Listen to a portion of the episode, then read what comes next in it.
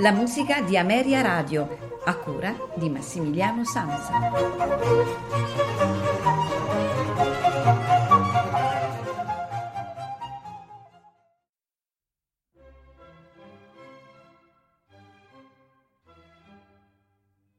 Amici all'ascolto, buonasera, benvenuti alla puntata della musica di Ameria Radio. È Massimiliano Sanza che vi parla. Eh, la puntata di questa sera sarà interamente dedicata a Franz Josef Haydn, compositore eh, austriaco, nato nel 1732 e morto a Vienna il 31 maggio del 1809, quindi una figura importante che eh, ha dominato eh, la, la, la, storia della musica del secondo Settecento fino ai primi anni dell'Ottocento. Haydn è stato spesso onorato del titolo di padre della sinfonia, sebbene questo appellativo sia giustificato solo in parte, perché esistono dei precedenti importanti sia in Italia, ad esempio Luigi Boccherini, sia in Germania, è comunque indubbio che la produzione haydniana contribuì enormemente a riscattare questo genere strumentale dalla subalternità che eh, stava vivendo in quel periodo, intorno alla metà del Settecento, rispetto alla musica vocale che la faceva da padrona in Italia e non solo. Quanto riguarda invece il quartetto d'archi, la paternità eh, di Haydn eh, rispetto a questa eh, formazione cameristica eh, è assolutamente fuori eh, discussione. Quindi tramite questi due generi principali, a, cui occorre aggiungere l'ampia produzione di sonate per clavicembalo prima e pianoforte successivamente e dei trii con pianoforte, Haydn divenne il punto di riferimento principale dello stile classico di fine Settecento. Dobbiamo a lui lo sviluppo della forma sonata, fino a diventare il soggetto principale del pensiero musicale dell'età classica, che deve moltissimo a lui e a quelli che proseguiranno direttamente eh, proprio il suo lavoro, tra i quali non possiamo non citare eh, Wolfgang Amadeus Mozart e Ludwig van Beethoven, i quali hanno tra le prime sinfonie, le prime sonate, i primi quartetti e tri delle fortissime influenze haydniane. Tra le numerosissime sinfonie ricordiamo le prime fino al numero 31, in cui prevale l'articolazione in tre tempi, legata allo spirito italiano, vivaldiano per intenderci, con un gusto descrittivo e lo stile concertante. Alcune descrivono particolari momenti della giornata e così portano proprio il nome, tipo le matin, le midi, le soir, dal numero 31 in poi abbiamo l'articolazione classica in quattro movimenti, eh, allegro in forma sonata, talvolta preceduto da un adagio introduttivo, un andante, minuetto e trio ed allegro finale. Tra i titoli principali ricordiamo la poule, la gallina, e l'orso, che è la sinfonia che andremo ad ascoltare questa sera insieme ad una sonata e ad un quartetto.